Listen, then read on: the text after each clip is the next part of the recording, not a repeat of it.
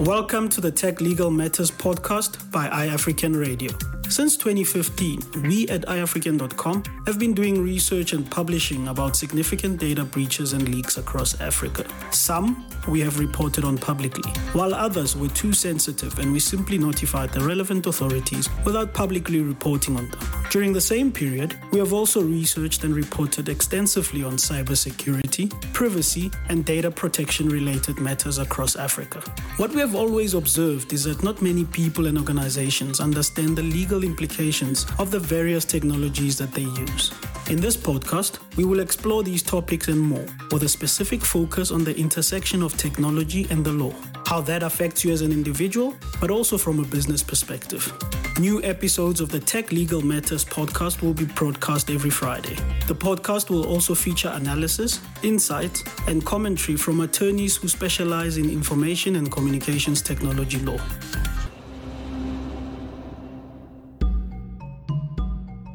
I'm your host, Bataung Khotsokwa, final year law student and cybersecurity researcher here at iAfrican.com. In this week's episode of Tech Legal Matters, we're joined by Lucien Pierce from PPM Attorneys to look at South Africa's Protection of Personal Information Act a lot closer. We look at Section 57 that talks about prior authorization, and we investigate the relationship between the information regulator and responsible parties that process data. Lucien, how are you? I'm good, but um, it's nice to be chatting to you and to the uh, I, I African team again. It's uh, it's been a while. Yeah, no, beautiful. You're a friend of the podcast, so it's always good to have a friend here. Absolutely. No, it's good to be back. Hey, Definitely. Uh, Lucien, the information regulator officially took over POPIA on the 1st of uh, July. And it also officially took over the PAIA Act functions from the South African Human Rights Commission. Uh, I'm just interested to know from an attorney the balancing information privacy and access to information. Uh, how do you preempt the regulator is going to balance this act without no concrete case law and precedents to, to really guide? How do you think this is going to happen? Yeah, this is an interesting question, and it's actually a question that I, I uh, had to address um, in the real world uh, during the course of, of last week. You know, it's not just an academic uh, exercise that we're going to discuss now. Just by way of background, so PAIA, the Promotion of Access to Information Act, that's been around for quite uh, quite a few years already. If you look at the Constitution, you'll see that it makes provision for the protection of personal information and it also allows for access to information. So these two acts, PAIA and POPIA, are related and interlinked. But when it comes to PAIA, as I mentioned, it's been around for quite a while, and there's already a body of case law that has dealt with how it works, in what situations it can come to somebody's assistance, and in what situations the courts will not assist because um, in those instances people might be trying to exploit the relief that PAIA is able to give you when in fact they could be using other remedies. So if you look through our case law, you'll see that there's a fair amount of decided cases that uh, have spoken to PAIA and defined how it works. But when it comes to POPIA, that's a different story, which uh, you know I can address right now if you'd like me to. No, definitely. Please go into it. I think this is something that's going to come up. So we'd just like guidance regarding that.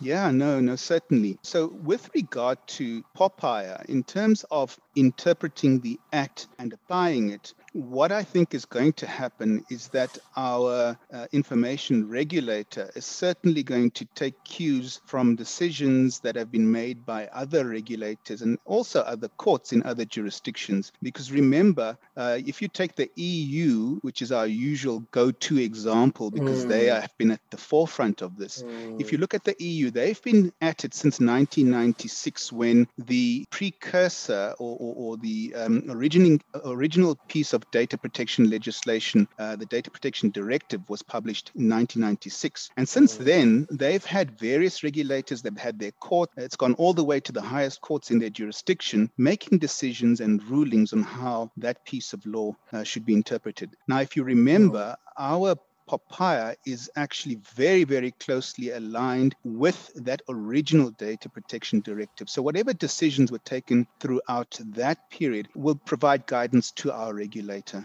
Of course, uh, since then, we've now had the General Data Protection Regulation, which came into effect in 2018. And that is like a data protection law on steroids. You know, it's it's really gone even further to protect and enhance privacy rights of data subjects. So when it comes to gray areas under POPIA, I think you know we will certainly also look at the GDPR and decisions that are being made as far as it's concerned to help us interpret POPIA. So I think you know one when it comes to PAIA, the Promotion of Access to Information Act, we've already got a fair amount of um, decided case law that will give us guidance. When it comes to POPIA and how we uh, interpret it, we're going to take cues likely from other jurisdictions and apply what they've done there. Um, so there's no, you know, no point in reinventing the wheel, particularly if some of the quality of the judgments are so good in those other jurisdictions. And just for those who might say, well, why do we need to look at other countries? Well, our constitution, as you know, but down allows us to look at other courts and their decisions and use this that as a basis for, for making decisions here or for guidance um, for our courts here. 100% Lucien. In your legal opinion, do you regard this as, a, as the right move, the PAIA being now within the domain of the regulator instead of the uh, South African Human Rights Commission? How robust will the information regulators' enforcement be vis a vis from the Human Rights Commission? I think, you know, the Human Rights Commission did a pretty decent job in the time that it was responsible for overseeing compliance with PAIA. However, I think given the importance of the protection of personal information as well, not just access to information, which is mm. which is so important. You know, I think they're both they're both um, you know I wouldn't say one uh, weighs more than the other or takes precedence over the other because they're you know the, these two rights that that dovetail. But when it comes to enforcement, I expect that the information regulator is going to take a, a much more robust approach than the Human Rights Commission did. Mm. Um, the reason I say so is because we've seen uh, in recent times the damage that can be caused by the um, failure to, to, protect personal information. We've seen very real harm. I mean, if you look at uh, some of the examples we've seen in recent times where personal information has been exposed, the one that always comes to mind for me, and it's pretty controversial, is the Ashley Madison um, hack that occurred a number of years ago. But in those instances, the, the really sensitive nature of the personal information that was revealed resulted in some people taking their lives. So that's how important personal information is, which is why I think that the information regulator is going to take a very hard line in enforcing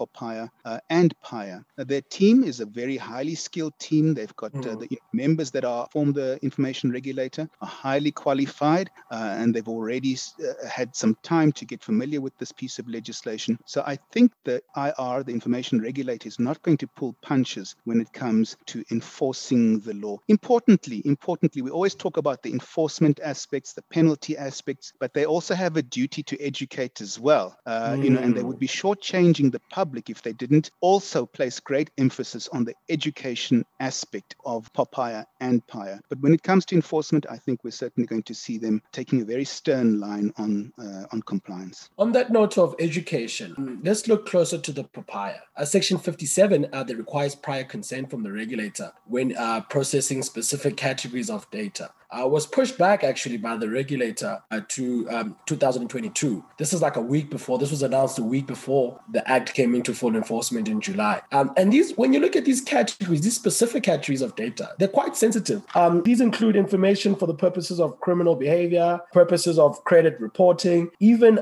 information related to children. What are the potential hazards uh, that this might cause, if any, in this extension? So ideally, you know, you want to have a lot more oversight over uh, responsible parties, to use layperson's terms, whoever is in charge of this sensitive information and is processing it. You want to have oversight over them if they are processing such sensitive information. And I think it's a very necessary provision in our Act uh, to have this, this prior authorization. But I think, uh, and let me highlight the problems first. So the fact that it's been pushed back is going to give a lot more entities that are engaging in this type of process processing more time to continue doing what they're doing, perhaps not to the standard that the information regulator expects or that anyone else would expect. Uh, so there might be uh, potential breaches, there might be some harm that occurs to people because there isn't this oversight at the moment of this type of processing. But uh, on the other hand, why I think it's important that it has been pushed out is because the information regulator doesn't want to simply go through an exercise of ticking boxes and saying, okay, so, you know, they filled in the forms correctly and therefore they can go about it. I think what the information regulator wants to do is to actually consider uh, each of these applications that come in without having the pressure of that 1st of July deadline that was originally in place. I think they want to look and assess and make sure that the decisions uh, that they take with regard to each of these applications are well considered and that those that don't merit the permission to go ahead and, and conduct this type of processing, uh, they must be denied. Uh, there will be many, uh,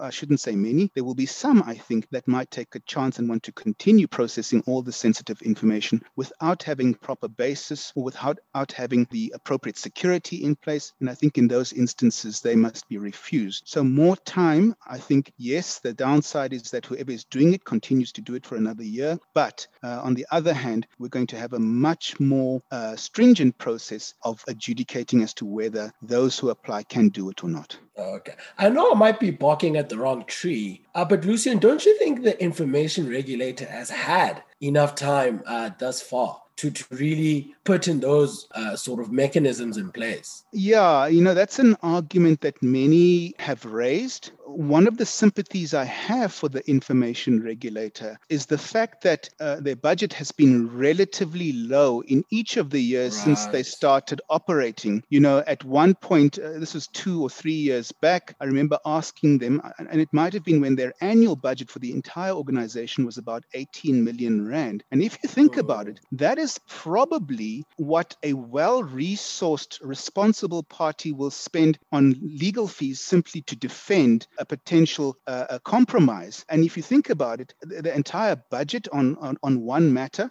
So I think I can empathize with the fact that they might need to obtain more resources, a bigger budget, so that they can implement this prop. Up until this point, I simply think that they didn't have sufficient financial resources to make sure that every aspect or every requirement has been placed on them can be processed well, can be done properly. So I think, you know, rather than rushing it and making a hash of it, let's give them a bit more time to get it done and get it done right, particularly since they might be getting more resources and will be able to employ the right people and put the correct processes in place to, to oversee this prior authorization. It's a very important aspect of the Act to oversee this properly. Yourself and your firm do a lot of work regarding uh, information security, POPIA compliance. From a more practical point of view, for the benefit of our, of our listeners, how does a consultant or POPIA compliance consultant undertake a risk assessment or a security assessment in line with the Act? So our um, we've developed a particular methodology that takes two phases, and I think a lot of uh, organizations out there probably follow a similar approach. Now, instead of diving in and making all kinds of uh, recommendations on how this POPIA process or compliance process needs to be followed, we conduct a gap assessment, and many people will be f- familiar with this term. And it's where we go in to an organization. These days we do it remotely because uh-huh. all the information is available and everything can be done almost everything can be done online. And we essentially mm-hmm. assess the status of the organization, looking at the various provisions and the conditions uh, under POPIA. And then we establish uh, sort of as is the state of play in the organization as far as POPIA compliance is concerned. And that we will put together into a report and say to the organization, okay, this is where you are, and these are the shortcomings that you would need to uh, remedy if you are going to become as compliant as possible under POPIA. The organization would then take our report and they would say, okay, we agree with you. Let's go through the process. And that process would entail remedying and implementing those shortcomings within the organization to make sure that it is up to an acceptable standard of compliance with POPIA. So you might find that they might not have certain policies in place, or they might not have done sufficient training, uh, or they might not have appropriate technical measures in place. So when it comes to the technical measures, we typically work with the specialists that I IT guys, to use that overused term. They come in and they conduct the necessary security checks on the organization and identify any weaknesses in its systems. And those also form part of the implementation process where you remedy those uh, shortcomings in security as well. Government is, is a little bit of a, of a special case. With government, you have different spheres of government that share personal information with one another, you know, local, provincial government, and other sort of, let's say, SASA and other different government departments.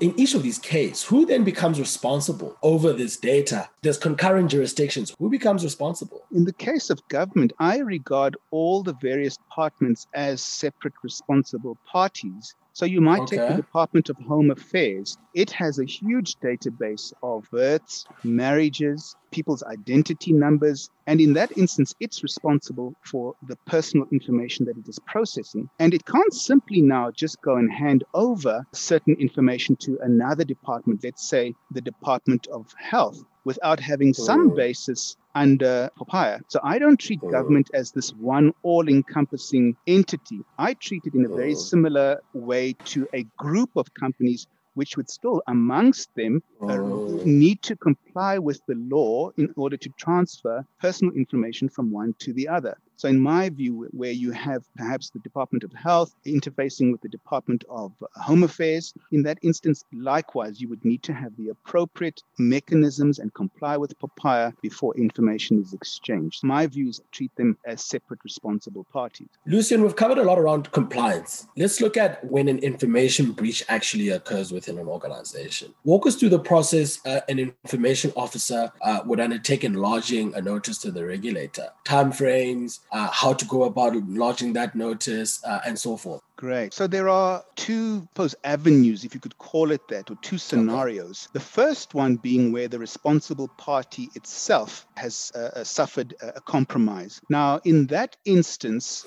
what the what POPIA says, it must be reported within a reasonable time. Now, what happens between the time that the compromise is discovered to the time it is reported to the information regulator? Your typical scenario, and I would hope that many organizations have already put this in place, is you'd have a an emergency response team, if you want to call it that, that team would probably be comprised of a, a person who is able to make decisions very quickly on behalf of the organization, typically a director, you know, somebody very high up in, in the executive of the organization.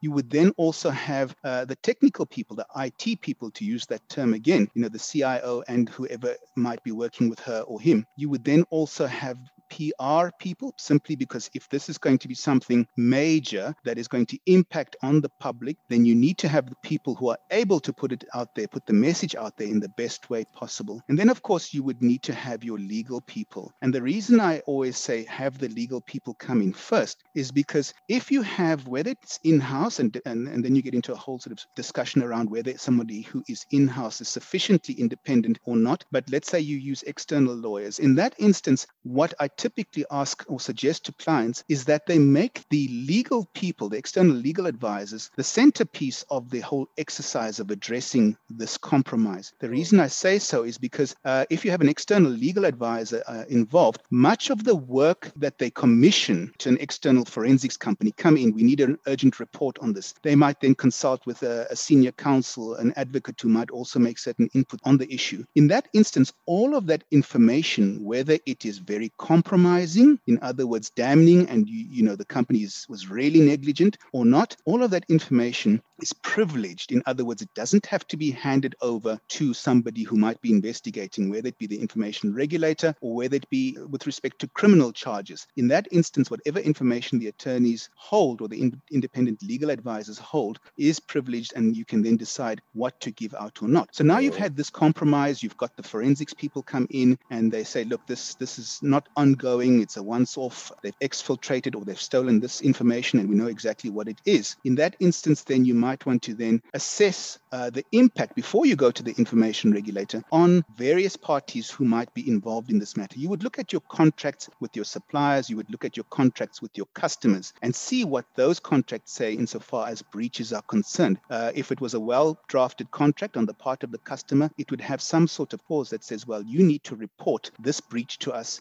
as soon as it occurs. And then, of course, you need to know that you have to comply with that, or else you're in breach of your contract with your customer. Then you also need to look at whether it's the appropriate time now to report to the, the regulator. I say appropriate because you might, in certain instances, want to get the SAPS involved, and they might say, well, look, just wait a bit before you report it because we don't want uh, it to be compromised. Not that the information regulator would compromise it. And then, of course, you would then report this to the information regulator. And you would then need to comply with Section 22. And the reason I say, you know, delay slightly is because you want to be able to make this a proper and substantial report that is useful to the regulator. You want to be able to say what mitigations you've taken or steps you've taken, because what Section 22 says is that unless, you know, for, for reasons such as investigation, you must notify the data subjects whose information has been um, compromised. So you would have already sent out a notice to all the data subjects saying there's been a compromise. These are the steps that we've taken, and this is what you, as the data subject, need to take, the steps you need to take to make sure that you don't suffer any further harm. And then, of course, you would now send your report to the information regulator, and the information regulator is then able or entitled to make further directions to you on what else you would need to do in addition to what you've done already. So, that in a nutshell is sort of the one minute version of, of everything that happens in a crisis. I had mentioned that there are two scenarios. The other scenario, of course, is where you, as the responsible party, find out that an operator, one of your service providers, has had the breach and you've given them uh, personal information to process on your behalf. In that instance, if you're an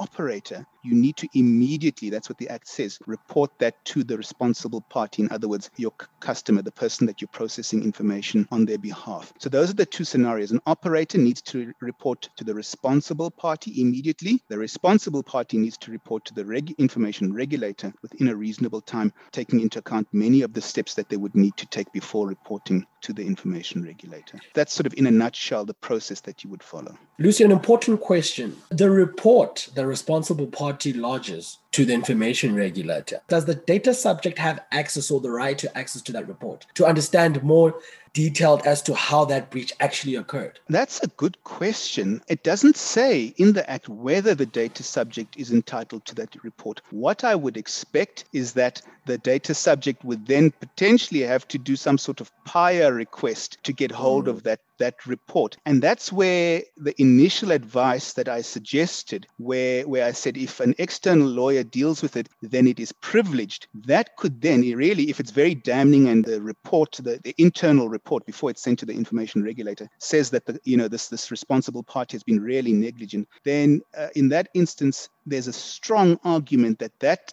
part of that information need not be given to the data subject. However, I expect that if uh, the report that is given to the information regulator, that might be different. And at some point, excerpts from it might need to be handed over, potentially the whole report to the data subject. Uh, but that's something that we actually haven't had to had to deal with just yet. I imagine that if the information regulator then decides to prosecute or pursue the responsible party based on the report, at some point that report is likely likely to come out in those proceedings. So, so ultimately, I think the data subject will get to see that report. Definitely. Lucien, um, iAfrican participated in this year's World uh, Cybersecurity Summit uh, African edition. And in the presentations that were, that were given by, by professionals on the continent, uh, ransomware attacks were, were specifically pointed out as a growing trend, not, not only in the continent, but also globally. Now, ransomware attacks are quite unique in the sense that the hacker would lock information within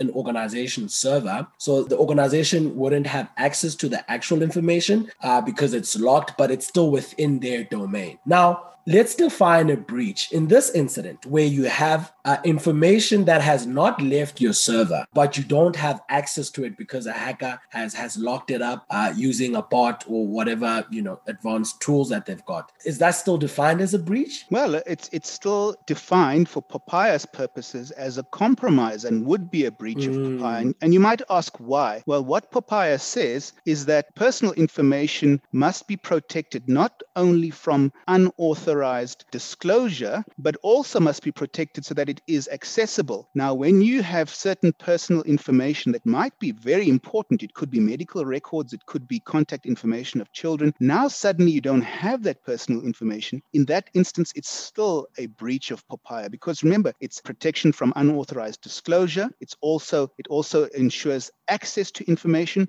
And POPIA also regulates how that information is destroyed. So, you know, any one of those, if it's not being destroyed properly, that's a breach of PIA. If it is not, if you can't access it and the data subject needs to access it, that again is a breach of POPIA. And likewise, instances of unauthorized disclosure or, or access, that also is a breach. So the fact that it's sitting on the servers and and the and you know the, the hackers, let's call them, that haven't actually removed it and seen it, that still amounts to breach of POPIA. It might well be right. that insofar as the sanctions or penalties are concerned, the sanctions might be, uh, you know, the penalties might be lower because, of course, this information hasn't been disclosed. But the fact that the data subjects and, and the responsible party themselves couldn't access it, that is still uh, a breach as well. Lucien, thank you so much for coming to Tech Legal Matters. You're a friend of the podcast. Uh, thank you very much.